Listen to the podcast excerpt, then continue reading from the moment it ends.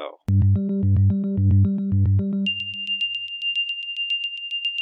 Let's talk shop. All right, so we're um, we're actually back here underground at the Georgia Tech Archive. The original recording was not good, so um, and I'm here with Jody Thompson again. Hey, John, Jody Hey. Thompson, right? Not Yes, Thomas. Yeah. Thompson. And uh, explain who you are and what you do. Okay. I am head of the Archives and Records Management uh, Department here in the Library Archives at Georgia Tech. And we collect and preserve Georgia Tech history, and we also have some special collections areas around architecture, science fiction, and textile mills. Right, and so, and we're talking today because Georgia Tech has partnered with the Architecture and Design Center and our local AIA chapters to expand their archives if they have it. And we have a, what do we have coming up in the next? So, days? starting next Thursday on May 7th, the opening of the Peachtree Way, Peachtree Street Way exhibit that will be featuring buildings on Peachtree Street. drawings and archival photographs and Yes. things like that and reproductions. Yes, exactly. Yeah. And the reason we're doing this is because Atlanta has a, a better tradition of architecture than people think. Mm-hmm.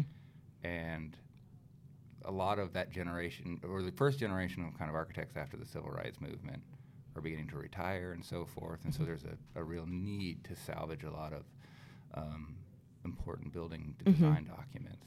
Um, so, how did you become an archivist? How did wh- what led you down to that? Did you grow up dreaming of being a No, actually didn't know what an archivist was, but during graduate school, we went to the National Archives and in DC?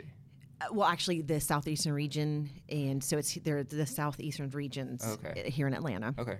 And so we had to do research, and then they gave us a tour and got behind the scenes look at archives, and then I knew that's what I wanted to do. And you had a history degree before that? or- Yes, I have an undergraduate and and graduate in history. Okay, so that's one thing you can do with a history degree other than teach it is you can become an archivist. Yes, Yeah. yes. Most people that become archivists have library degrees, but there are other routes, history, public history, and things Okay. like that. So and then uh, so how'd you end up coming to Georgia Tech then? Uh, there was an opening in for one of the archivist positions, and I got it. And then a couple years later, became head of the department. Right, because I think how how old is the Georgia Tech archive? We've actually had it's been around since like the 1940s. The Dorothy Crosland was the head librarian here, but she was so called the archivist. But not until really until like 2000 did we have professional archivists here. So yeah, so it was around and there was a collection, but it wasn't really. They they were k- keeping the collection and, and somewhat preserving it, but they mm-hmm. weren't giving good access to researchers.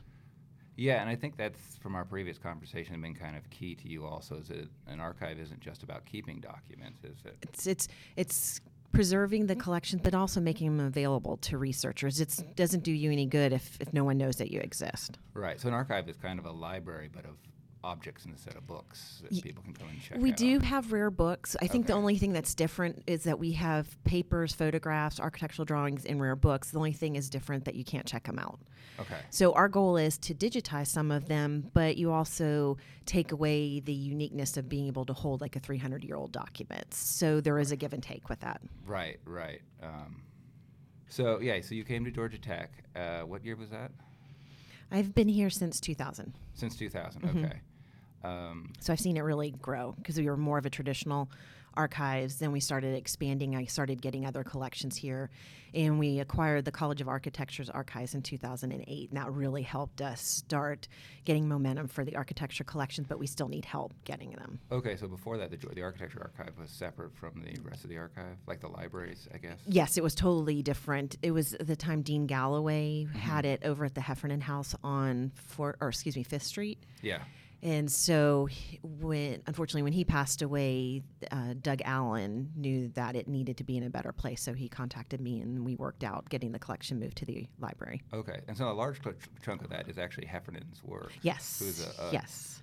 former dean of the College of Architecture, who's known for bringing modern design Yes. Mm-hmm. style to Georgia Tech, as opposed to kind of neoclassical Beaux Arts Yeah. style that Pringle and like. Pringle and Smith, and yeah, Yeah. definitely changed. Yeah, and of course, sort of, I think, if I remember correctly, I think the dorms off of um, uh, 85 aren't much older than the College of Architecture building, or they're very contemporary with some buildings that are very different styles. Yes. So they're all post World War II. yeah, Mm-hmm. so they look like from the outside. And you get inside, you can see they're both of the same era. Yes, exactly. Radically different styles. And Yes. so, and Heffernan built, designed the College of Architecture and a bunch Mhm. of other buildings. Mhm. I don't think any of his work shows up in this exhibit.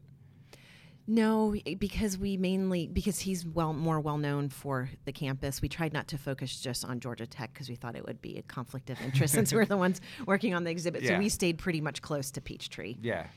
So that was that was a major effort is getting the Heffernan collection into shape and preserved. Yes, yeah, we're still working on it. Um, we mainly are we've finished a lot of the collections that deal with campus, just because a lot of the renovations for the buildings on campus, a lot of the architects needed access, so that was a priority. So yeah, so the work was pushing it, um, and that's part of how we got involved in this. Is Jack Pyburn, who's an architect, heard about ADC and thought this was something we could do, and we didn't quite understand how it fit until we started talking to him. But Jack does a lot of preservation architecture work, and he's always needing as much research documents as he can get. Yes, Yeah. yes, and because of Jack, he helped us get the Daniel um, Busby Daniels and Jova. Um, Jova thi- Daniels, Yes, Busby. thank you. I thought I had that. word. No, it's Yeah. three names.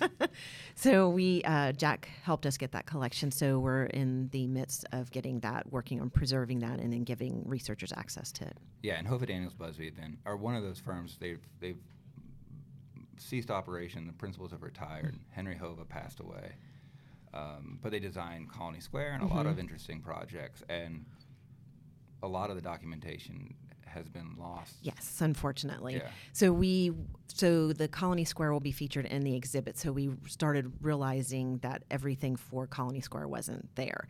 And so I think it really started helping us develop the story that we wanted to tell with, for the exhibit. Right. That like you had mentioned with architects retiring, they don't see that they just see their collection as junk. If someone's not buying their firm, they don't see really a need to preserve it. So they unfortunately throw it away. And I think working with ADC will be able to get the word out that it's people do want to have access to the materials. Yeah, and I guess I guess to their credit, those guys are very humble guys. And they've done exactly. a lot of projects, so they're kind of mystified by anybody wanting. Yes. And then of course you want different documents than what we would be interested in necessarily. Yes, so that's why it's going to be great working with ADC because we'll be coming from two different va- advantage points. Mm-hmm.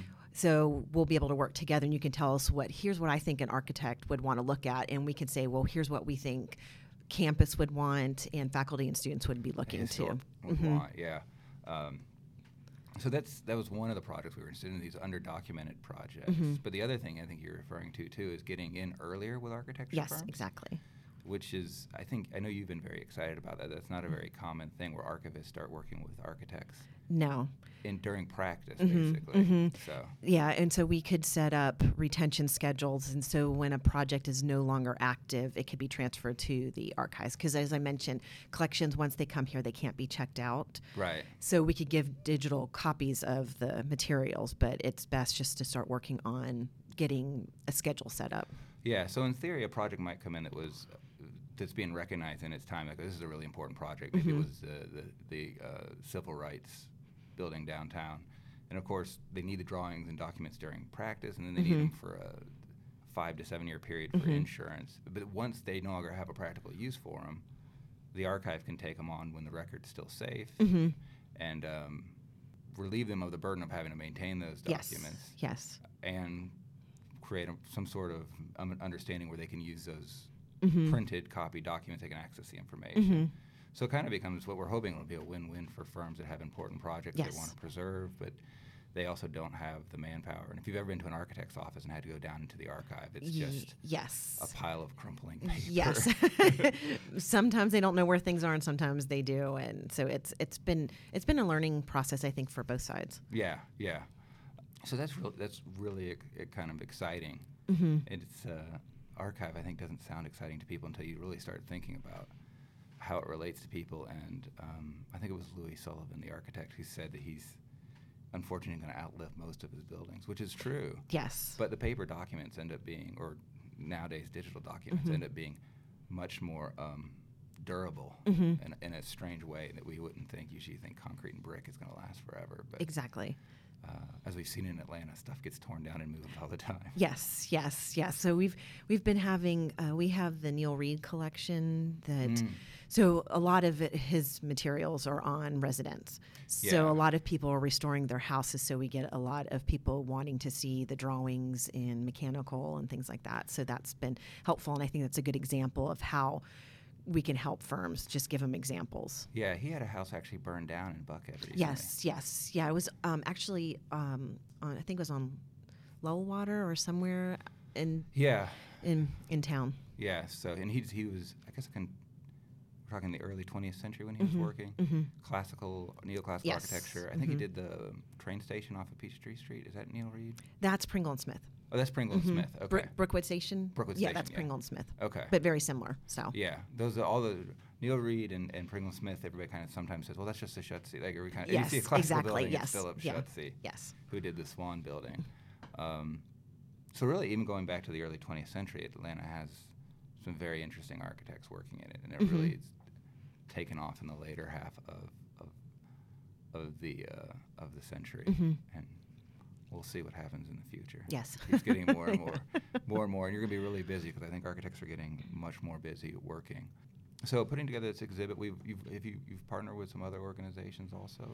So we've also, as you mentioned, with AIA, the Atlanta and the Georgia chapter, they've been helping us, mm-hmm. and then we've also worked with some of the other archives here in town, like the Breman Museum and the Atlanta History Center, and on the, some of the firms, like Portman's firms, have loaned us materials for the exhibit. So yeah, there are archives all over, and I think sometimes we're hoping also that the relationship between AIA and ADC and Georgia Tech helps make that a little bit Mhm. easier too to Mm-hmm. to coordinate and pull together these exhibits. Because what we're interested in is obviously the archiving, but Mhm. then ADC promoting what's in Yes, the archive to exactly. make it raise the profile of it so it gets more support, and also so it gets um, more use. Mm-hmm. Yeah. And I don't think that necessarily do the materials have to come to Georgia Tech. I think it's also a way that I can show that firms can also start their own archives. And I think Portman's a perfect example. They they Yeah. have their own archives. So I don't. I think there there's two options that people that some of the firms can do.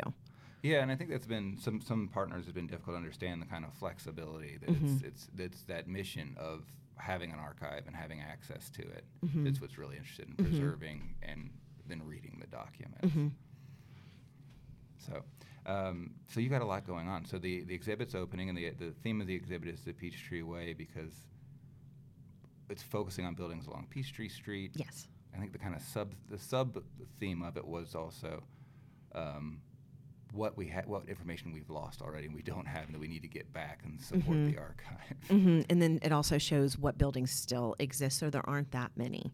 Okay. And yeah. so we've uh, set it up in different grid areas, starting from on Peachtree Street, starting at, at uh, Marietta Street, and go the, going all the way up to Brookwood. right, right. So yeah, kind of downtown, midtown Mhm. area. Yeah. And we were actually joking about it when we were going through it that we could have done a, a lot. We could do what's on Peachtree now. We could have done a lost Peachtree. We could do a, pro- a Peachtree that never was. I Yes, mean, yeah. So part two to the exhibit. yeah, a, a dozen different ideas for for Peachtree Street. Um, and it was a nice organizing idea that kind of Mhm. helped us pull pull together various part pieces. So, um, and it's opening. The exhibit opens on May 7th, Okay. and it's running through the 27th at the Stubbins Gallery in the College of Architecture. Okay. Um, and that's not all you have going on. Obviously, you also are all in the middle of a major moving process and Yes, process. yes. So the archives is um, ha- doing a collaboration with Emory University and having a joint storage facility. Right. So that will be on their Briarcliff campus, and then that's that opens in November of this year, and then the arch- or the library's two buildings will be renovated starting hopefully in the spring of 2016. And those are the big ones right up on top of the hill. Yes, Crosland and Gilbert. Mhm. Um, and actually, and since we we're talking about where new storage will be for the archive, the existing archive that most people probably have never noticed is it's underground. Yes, yes. Unfortunately, we're underground, so we will be moving temporarily to the Gilbert Library, one of the library's buildings, Mhm. and then eventually, once the two buildings are renovated, the library will have its own reading room and and out of the basement. Right. So you're you're tucked in behind, kind of between the the new architecture annex and hmm In the Crosland Tower. the Crosland Tower. So people will now, once we move, people will now be able to find us a little Yeah. bit easier. How many how many stories down does this building go? Is it just the one or? Well, t- if you come from our main entrance, we're just well, t- we're just one floor down. Okay, so not completely under. No, we're not. So there's a sub basement in the library, so we're not. We're one floor above that. So you don't know that it's raining out right now. Then, do you? No, no, you could actually have be a tornado on campus, and we'd be safe down here. I guess that's kind of the point. That covers pretty much all that. What are you really excited about this archive then? I mean, it's you've you've been multiple times you've used that word in one process. with the with the ADC and AIA. Yeah, just expanding the archive. Yeah, definitely. together. I think just bringing first off bringing attention to how important it is to preserve the firm's Yeah. collections, and then just I think then also seeing researchers come in and using the materials. Yeah, and I think from our side, we've always we want to promote good architecture in the city in general, but also promote the good architecture and design work that's been done already. Mhm. I think there's a tendency in this city to want to look to the outside for good design and good designers. Yes. Not recognize the heritage we have here. And I think when you start speaking, when we did an interview with John Busby and Stanley Daniels, um, with architects that have a longer, anybody has a longer history with Atlanta, you start to realize there are a lot more Mhm. uh, interesting buildings around here than we, we kind of give them credit for. Yes, yes. Learned a Um, lot about just working on this exhibit. Yeah, and the, the Colony Square project is kind of a great example. Mhm. It's this weird. It was a mixed-use project. Some people complain about the urbanism today, but it was one of the first ones ever done. Mhm. And it's got this weird kind of um, mall structure at the bottom. So they didn't plugged in all these buildings, which is kind of a super Mattis. I mean, there, there's some good ideas there that are really interesting that we probably overlook a lot. So Mhm. I think that's I think that's good. Okay. You good? Yeah. All right. Okay. The town say hi, Jack. Good morning. Morning. Jack is an architect. Uh, he does, I think, exclusively historic renovation work. Historic preservation. right? Yeah. So we're uh, we always do. We start with a little bio- biography. So how did you first get interested in architecture? Well, that's an interesting question. I'm honestly, I'm not sure. Uh, um, I um, I would say part of it probably was driven by being a little dyslexic. not not a And, great reader and wordsmith. and um, so I think I was always attracted to the visual, though I had no real um, architectural or, for that matter, aesthetic sort of exposure as a kid. Very Mhm. little. Where'd you grow up? Uh, Shreveport, Louisiana. Okay. But I uh, grew up in the midst of uh, some very interesting architecture, particularly modern architecture In Shreveport. in Shreveport. I was not Um, aware that there was a lot A of. modernist who was doing um, international style work in the before the war. Uh, had gone to Europe and seen it, came back, and in, in North Louisiana was building this modern stuff. Oh wow.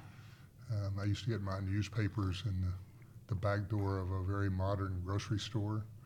and uh, so I sort of I feel I got a little bit of it by osmosis. And um, I'd say the other piece was uh, my dad was a, a drilling contractor for oil in North Louisiana, and um, I spent a lot of time in sort of vernacular rural environments, and really uh, it became part of me. And so the combination of those things, I think. Um, were major influences on what, what I was drawn to, hmm and um, knew when I went to college that I wanted to study architecture.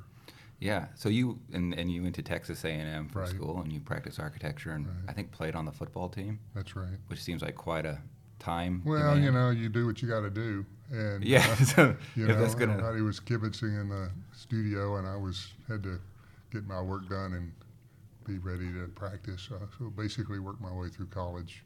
That's what I was going to ask. So yeah, so the scholarship was important for you to be able to afford. Yeah. Um, and how did you end up after college? Then you said you grew up with modern architecture influencing you, but you ended up uh, moving towards historic preservation. Well, I um, actually I um, you know I had uh, graduated from my five-year professional degree. I'd never been in an architect's office because I'd been playing football and training and all that Yeah, stuff. yeah, yeah.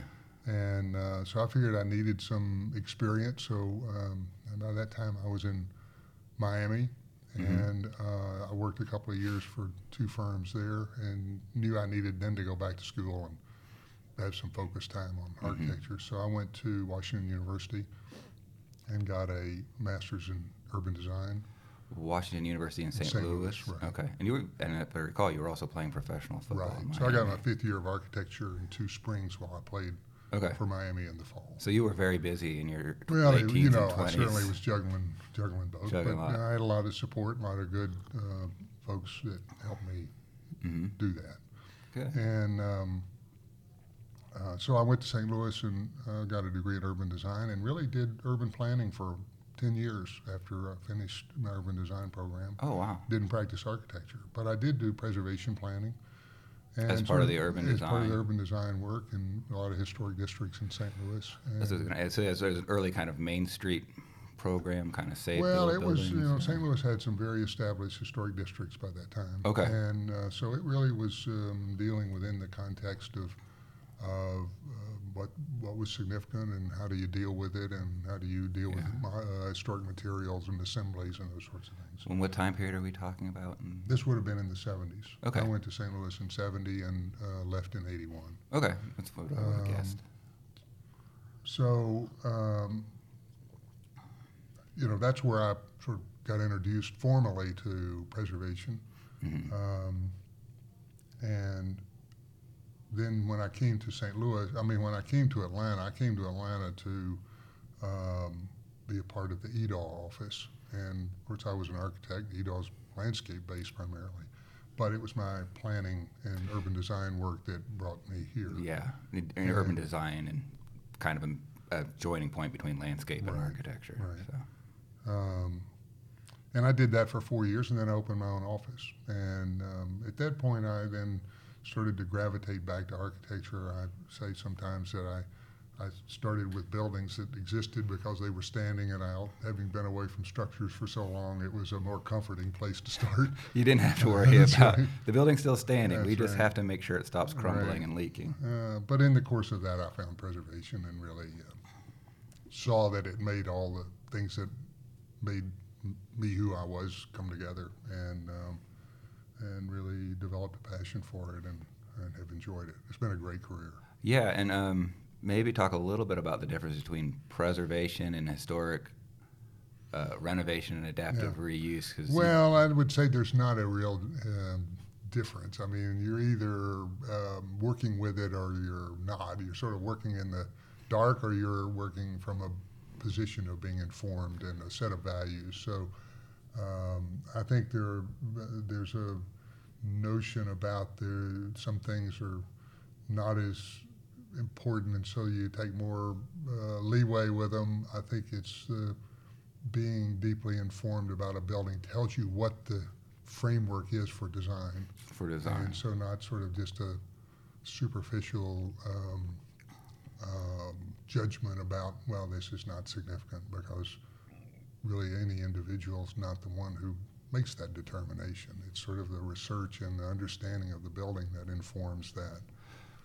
Right. So um, buildings pretty buildings are pretty um, kind of collectively owned in a way. You can't. Yeah, You can't. exactly. I, yeah. you know, and I, I think honestly that um, in in preservation projects, there, you really have two clients. You have the building because it's deemed some way socially, community wise, it has got some meaning, Yeah.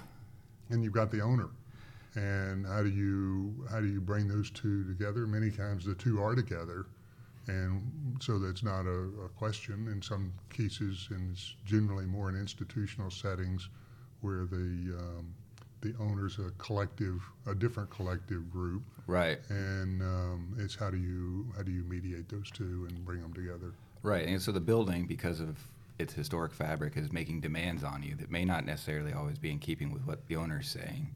Not Yeah, well, I, I think the, the owners the owners certainly programmatically looking to the future and what the Right. needs are, and the building's telling you what's important from the past to bring into the future. And so how do you how do you bring those two together to uh, bring an enriched future? Is um, is kind of the way I look at it. So it sounds like with your work with with existing buildings, it's not so much the end product that's different. Like you're not always necessarily recreating exactly what was there, but it's beginning with a really intensive study of what's there and then trying to do something sensitive. Yeah, I think that's a good observation. Um, you're you're not trying to create. You, you're, everything's done in the present. So the building's in the present. Whatever you get of it is, Yeah, yeah. is here. Yeah. And so the question is, how do you um, take what's here that's from the past and extend its life? There's a, certainly a, I think, a tremendously valid sustainability aspect to that. Mm-hmm. So how do you extend the life cycle of, of um, embodied energy that's already been committed? Yeah. Uh, yeah. And then how do you, and generally, if you, the way you do that is you use the techniques the way it was built. You know, there are all kinds of unintended consequences when you start introducing new techniques into old systems. And I, I've seen that too, where uh, the project I was working on, where somebody had done an insensitive renovation and it was tearing apart the Right. existing fabric, the shifting of materials Right, and stuff like that. right. I mean, a good example is, is mortar. Um, people generally think, well, the harder the mortar in a brick wall, the longer it's going to last, the less you have to repoint it. Well, the mortar is intended to be the sacrificial piece in a wall. And um, if the mortar doesn't give when the wall moves, then the brick's going to break. And so that, those are the kinds of things that people think, well, new is better and harder is better. And when in fact, in this case, understanding the material and assembly Right. And older bricks are softer too because of the Right. firing method. Right. But that's interesting But to in think any of. case, the whatever, mortars is the, whatever the strength of the brick is, the mortar's always got to be softer. Yeah, it's like it's a little bit like well, anytime you have two materials coming together, like a window and a wall, Right. it's gonna leak. I was Right. talking earlier about my wife being a building engineer, envelope engineer, and you put in the flashing, you put in the sealant, but eventually it has to be Right. replaced. And That's that's, right. And so I mean, That's every right. buildings That's, have those that's things. called maintenance. It's called maintenance, and so a lot of a lot of buildings fail because of, of maintenance. Lack of maintenance. That's a lot of what we do is uh, deferred maintenance. So, the and the rumor around I've always heard around Lord Aeck Sargent is about Jack Pyburn Studio, the group of people you work with, is that people have always mentioned they have a they have a microscope on their desks as architects. Well, we do have a conservation lab, and Mm-hmm. um, um, actually, it's fairly new. We've had we've had a microscope around for a long time, but but have not used it nearly as extensively as we do now. We have a conservator on staff, and uh, so we do our own paint analysis and mortar analysis, so we can tell what the strength is, what the color is. We can study um, cross sections of paint history and determine when uh, different colors were used at different times. Things that help us to correlate physical conditions with historical information. Yeah, so there's a lot of technical research to figure out. You're looking at the brick and the grout to figure out exactly what that is and what it can stand up yeah, to. and I would say that's the that's the sort of the design piece of of preservation, and then how do you put that design piece of preservation with the design piece of future program, and that becomes preservation design in my in my description. So yeah, the next piece is designing those the actual physical elements for that future use you're talking about. Correct. That is in that keeping you want with to the design you want to capture the fabric that exists Right. and incorporate that and use that as inspiration for how you do something of today's time for the future. Yeah. So how often? And I'm going to ask this because usually there's kind of two extremes in design where you either match match what's there, or you completely confl- contrast with what's there. Yeah. The idea being, well, if, if it's different, then we can separate the two time periods out because buildings are kind of not. Yeah, let me say that it, it really the the pre- prevailing notion about design is that every what you do ought to be of its time. So if it's fabric that's coming forward, it ought to be of its time in the past. What you do to introduce something, it, it, there can be varying degrees of of differentiation. Mm-hmm. But basically, what you want the viewer, the person experiencing the building, to do is to be able to subliminally understand or consciously see that this is of this time and this is of another time, so that you can read what is of the other time and understand what is of the other time, and you can also understand what's of the present. So Yeah. there's a design. There's a um, uh, sometimes not so subtle, sometimes subtle. Uh, but generally, always we seek to have a differentiation so that it's representing what is of today and what's of the past. Yeah, and I think that's we sometimes think of historic restoration as taking it back to the original condition, Right. but buildings are non-temporal. So if you go to, um, it always blows me away when you go to Monticello, and they're like, "This building is not at all what Thomas Jefferson lived in." Like he was always Right. designing and redesigning Right, it, and that's right. kind of the final thing. Right. And that's the intellectual honesty challenge you deal with a lot is. A building's non-temporal. It's got pieces of time Yeah. from all over the place. So I need to be Well, there are two ways to there are two ways to consider a historic building. One is about around a point in time. It's either related to an event or a person Something or some right. some or time it was built and you know Right. and going back to that period or it's related to some aspect of its collective history and in the Right. case of the Jefferson experience because he changed it over time it was that collective history that became important not Right. necessarily just when Thomas Jefferson did the first thing on the building and so that's how you structure that intellectual framework Right. within which to both both maintain, improve, and interpret.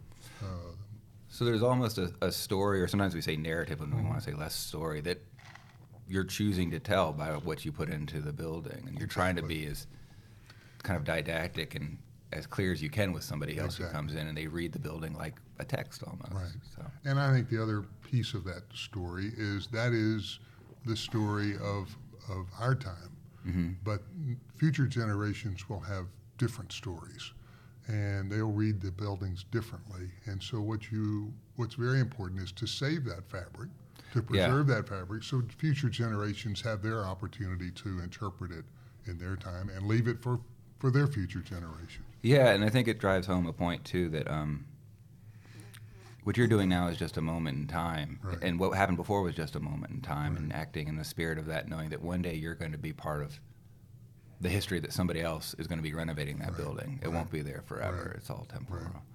Um, so this work of yours has actually led you to obviously in the Atlanta area. And what brought you to Atlanta? Just Edall. work? Oh, that's right, Edall. Yeah. You said that Yeah. um, to have a lot of uh, contact with a lot of old buildings that are Yeah. in bad shape. Yeah. And, um, that has led to an interest in historic, not historic preservation, but in archiving, because I suppose you have actually had Yeah, well, a huge of course, need for it. We our our um, one of the main uh, valuable resources in dealing with an old building is having as much documentation about it as possible. So if you have the original drawings and documentation of when it was done, Mm-hmm. um, and not to mention as well as campaigns um, between that point when it was designed and the present, then the more you have to understand the building, know how it was put together, et cetera.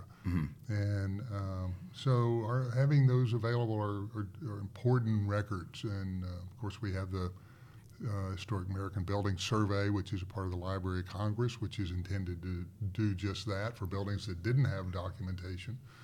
And It uh, creates documentation for existing documentation. historic buildings. Exactly. Okay. Um, and there's one for the engineering record, and there's one for landscape. So those are all in the Library of Congress, and um, that's um, kind of the main spot where where documentation is sort of formally organized. And um, as you know, we've been um, working with the Georgia Tech archives to try to develop some kind of regional, at least state, local, but hopefully regional archive that can be that place that people can go and and find uh, a wealth of documentation, either from researching a, a point in time in history in, in a more general way or a specific building.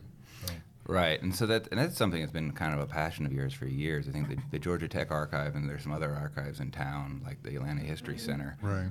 um, don't necessarily have a systematic way of identifying things worthy of being archived, and so they rely a lot like people like you who are out and about and call Right. in and say, "I, I found Right. this guy or his daughter." Well, you know, it, it, it's a very interesting psychology architecture is, and um, architects generally are um, have sort of possession of the project while they're designing it, and it's their baby, yeah, collectively or individually, however it gets done.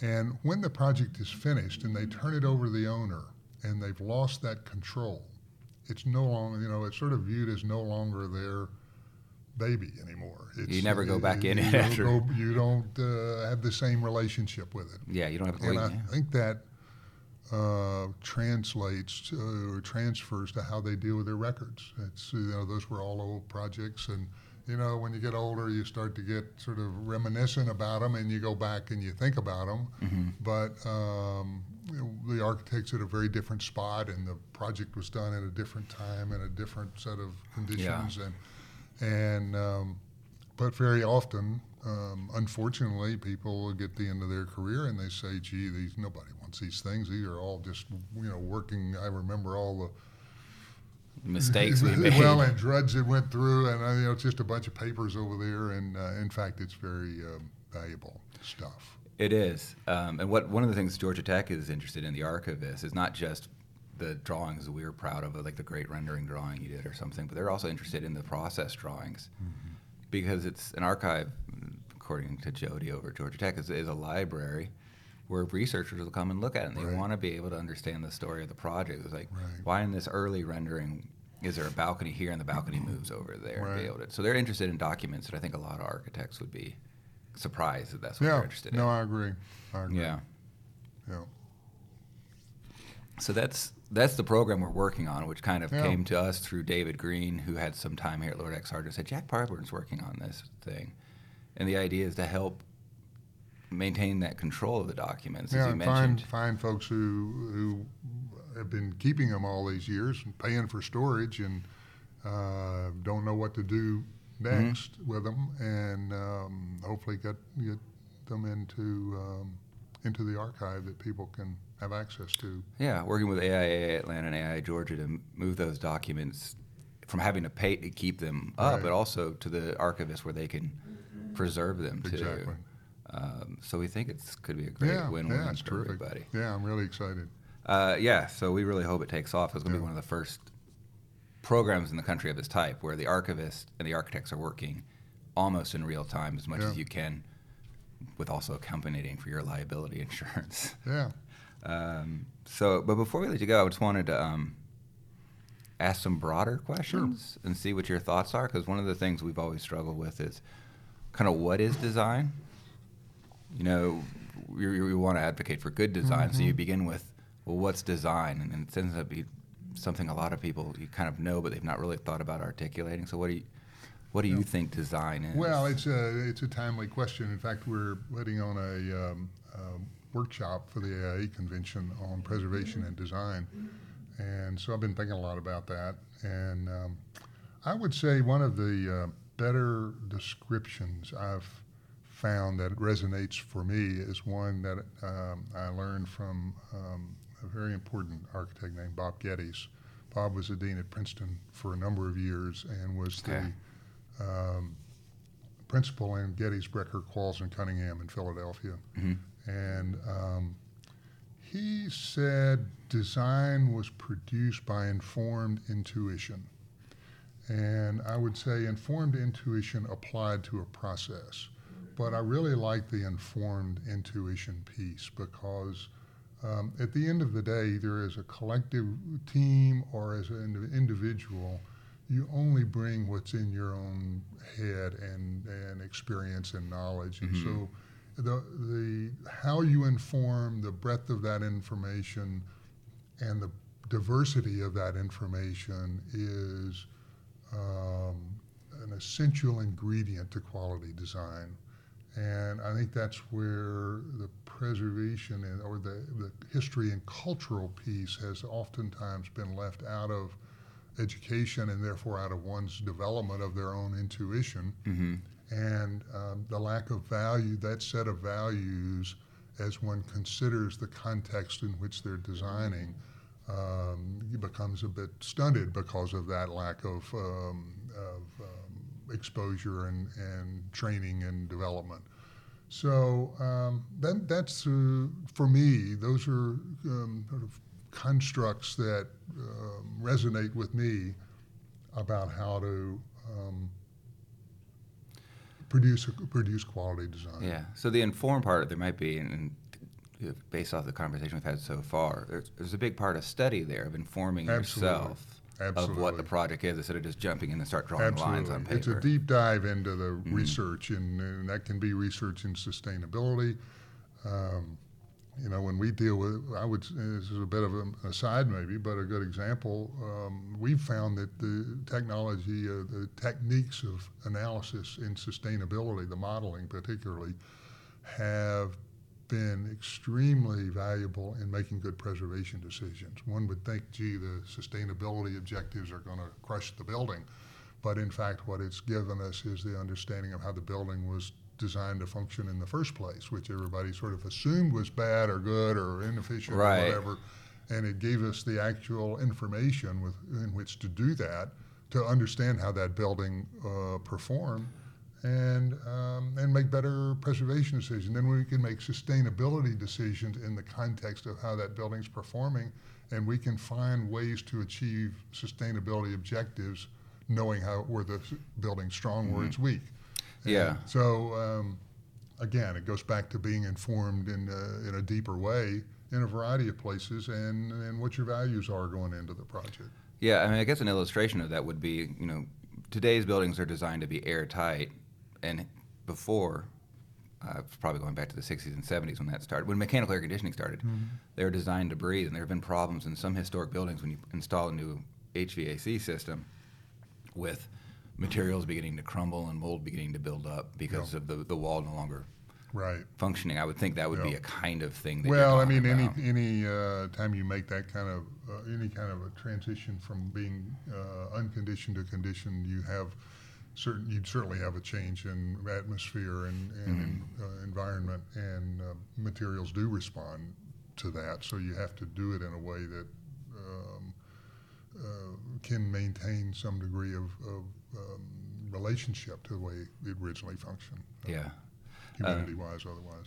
I guess there's one more question. Then what? I guess there could be two, but why does design kind of matter, and what kind of role does it play in building our world? Well, I'm, I, I mean, I think it, it's what what architects get up in the morning for, for the most part. Um, Yeah, And um, I think it matters because it um, it is the the word that I think translates into quality of life and quality of experience and and um, uh, you know it's it's one that in, in some spheres is in ways is, is connected to one's endorphins yeah, and um, and it, it creates um, interest and um, um, meaning and excitement and all kinds of things. So um, it's a really uh, wonderful sphere, and um, um, I, you know one of my um, my own positions is that that preservation is design. And a lot of people think preservation's over there and design's over here, and you get the preservation out of the way. is, is Yeah. preservation is design, and you're working with a building, and you're working with all of the architectural characteristics of it, and you're making good decisions about that piece of architecture. That's design. I think that kind of deep, kind of getting to the substance of the stuff that we're working with as our challenge is the kind of thing that's probably made you successful in that career and have the reputation you you have for historic preservation work around the city and state. So, Well, it's it's um, it's it's been it is fun and um, and it's very interesting. Every building, and you're dealing with preservation in some way. Every building is special, and every building has its own history, even though it may have similar materials and it all have different assemblies and different characteristics. So. Uh, the uniqueness of it and being able to take this deep dive into its past and understand it uh, and how to bring it into the future is, is really a fascinating sphere of architecture. well, great. Well, thanks, Jack. Yeah, we're going to wrap it up with that. Okay. Okay, thanks. Bye-bye.